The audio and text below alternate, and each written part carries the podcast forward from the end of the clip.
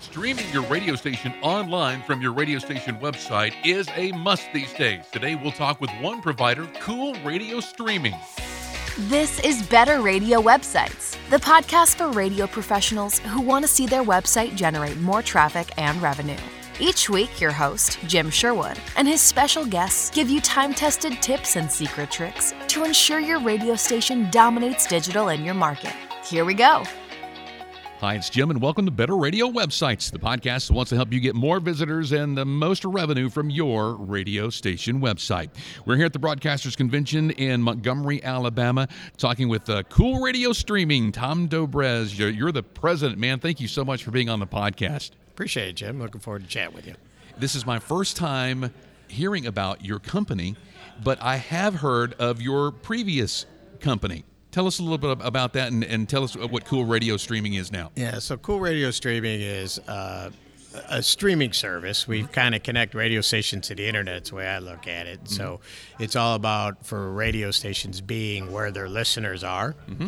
and they're everywhere. Right? They're in their cars. They're picking up on the terrestrial radio signal, but they also want to get it online. They also want to get it through a mobile app and through TuneIn Radio. And so we uh, give the radio station owners a real quick, easy platform to do that. So we take their on-air signal and you just send it to us, and we'll take care of the rest for them. What company was it before?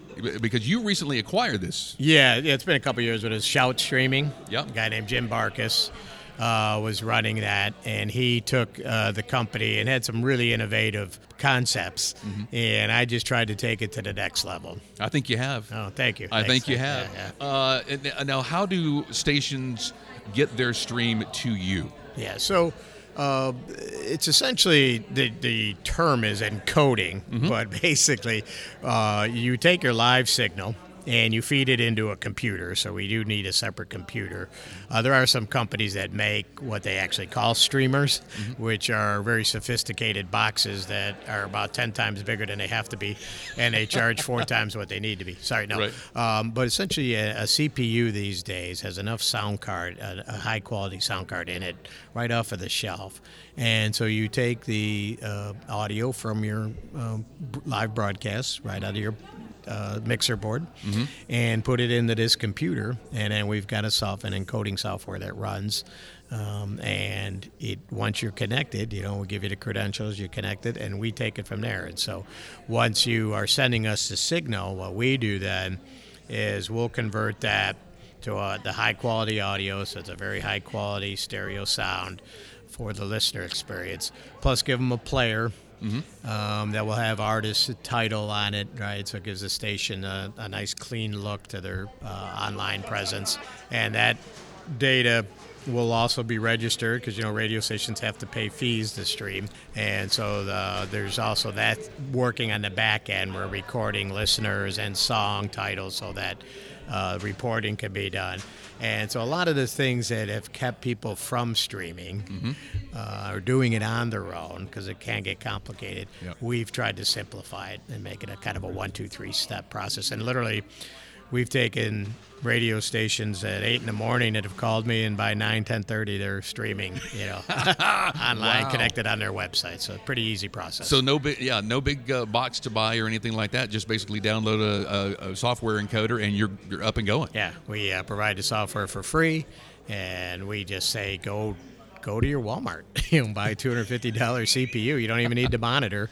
Um, you know just put it on your local internet so, or your, your local LAN network so that you could look at it set it up and then and we ask that you actually kind of do hide it in the back room. Sure. because you don't want anybody going in there and messing with it because uh, but it, it and then just leave it running 24 7 Do you need uh, a certain internet speed?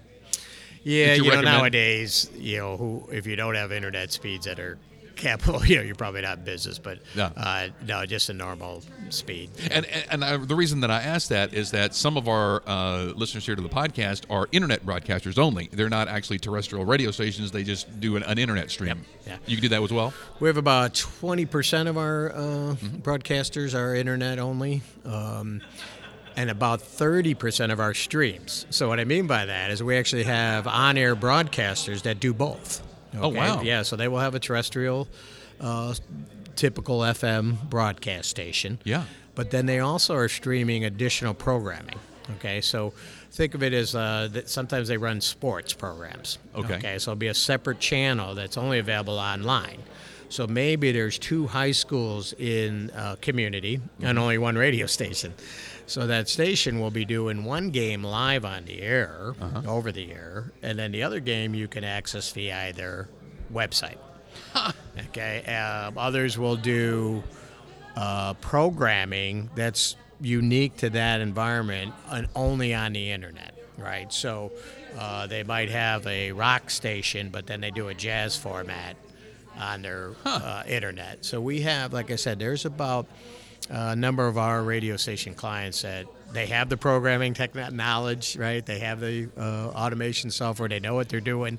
Um, they just don't have an FCC license to broadcast over the air. Yeah. So they broadcast through us via the internet. But they do still have to do all of the the legal stuff as far as broadcasting, like music and stuff like Well, that. Well, you have to be sure that you're licensed through BMI, and those guys are very reasonable with streams. Mm-hmm. Uh, and then the Sound Exchange is probably the biggest licensing aspect. Do you have any idea what those what those costs are? Uh, Sound Exchange charges their minimum is thousand dollars annually, Mm-hmm. um, and if you get beyond their minimum, you are probably attracting enough listeners where you're going to be able to sell commercials. Oh, okay. right. Yeah. So it's kind of a nice trade-off. Sure. It's like, um, you know, not getting down in the weeds with how many people and listening hours, but uh, it's a pretty Sound Exchange is kind of they've negotiated, let's say, uh, with smaller broadcasters to be a fairer price, and good. so from that perspective, um, if you're just starting out, you're just a small broadcaster, stream only, uh-huh. you know, you can get into the game for a relatively low price, and then if in fact your numbers grow and your audience is growing,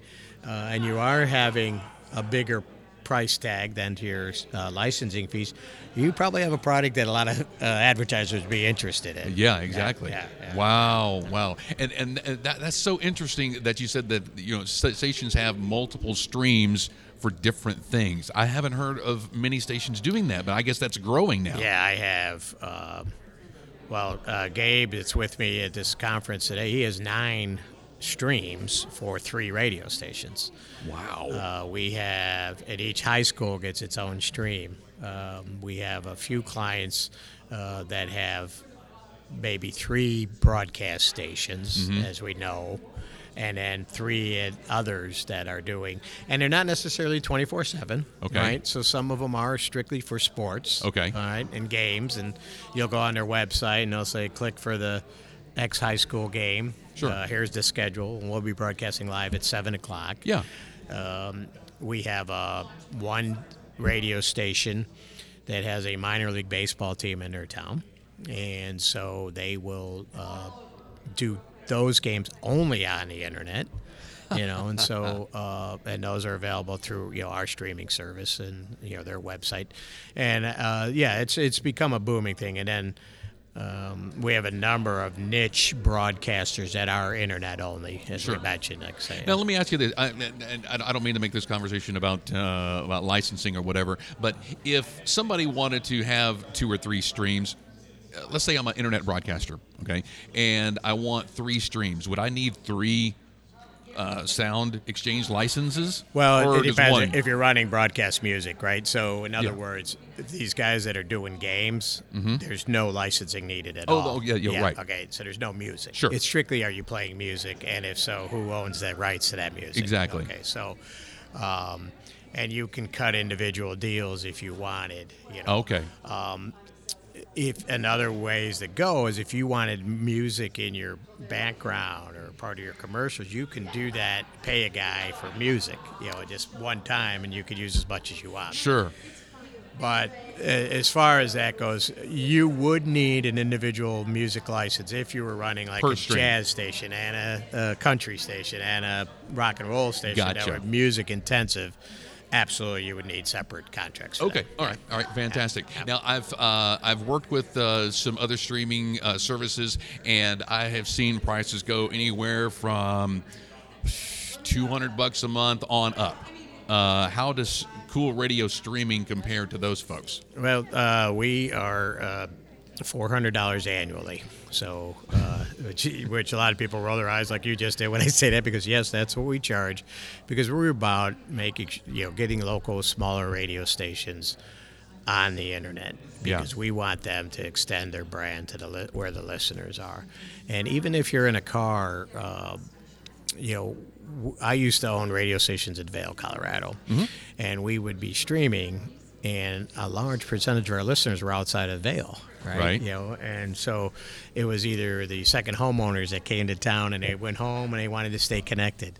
Uh, so obviously they're well outside of our broadcast reach, you know, our broadcast signal, but they could find us anytime. And then also mobile apps, we work with a provider of those, um, and that's another means of being in the car and the dashboard, you know. So uh, more and more of these smart radios are in the, these cars or Apple CarPlay, you know, where people, you know, you could touch the button for Spotify, or you can have right next to it www radio station, Right, and press yeah. that.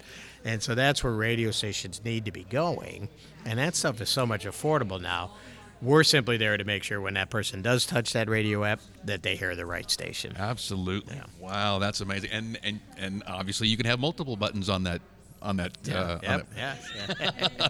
Yeah, all right. So Tom, tell everybody how they can get in touch with you. Uh, first place to go is probably the website. It's coolradiostreaming.com. Uh, there is a little bit more detail about some of our products that we offer. Um, and you know that's a good starting point. Yeah, at 400 bucks a year, Yeah. uh, it's not, that's a no-brainer. Yeah, thanks. all right, Okay. Tom. Thank you so much for being on the podcast today. Jim, it's been an absolute pleasure. Appreciate it. It was so great talking with Tom with Cool Radio Streaming, and we have more of these interviews coming up with services that you can add to your radio station website to give more reasons for visitors to come in, stick around, and stay a whole lot longer. Do you need help with your radio station website? Be sure to reach out to us at skyrocketradio.com. Have an awesome week online making your radio station website better. We'll see you next time. Thanks for listening to Better Radio Websites. Inspired by today's episode? Be sure you are subscribed and share this episode with a friend. Visit skyrocketradio.com forward slash podcasts for more episodes as well as show notes for this episode. Need help starting or making your station website better? Visit skyrocketradio.com.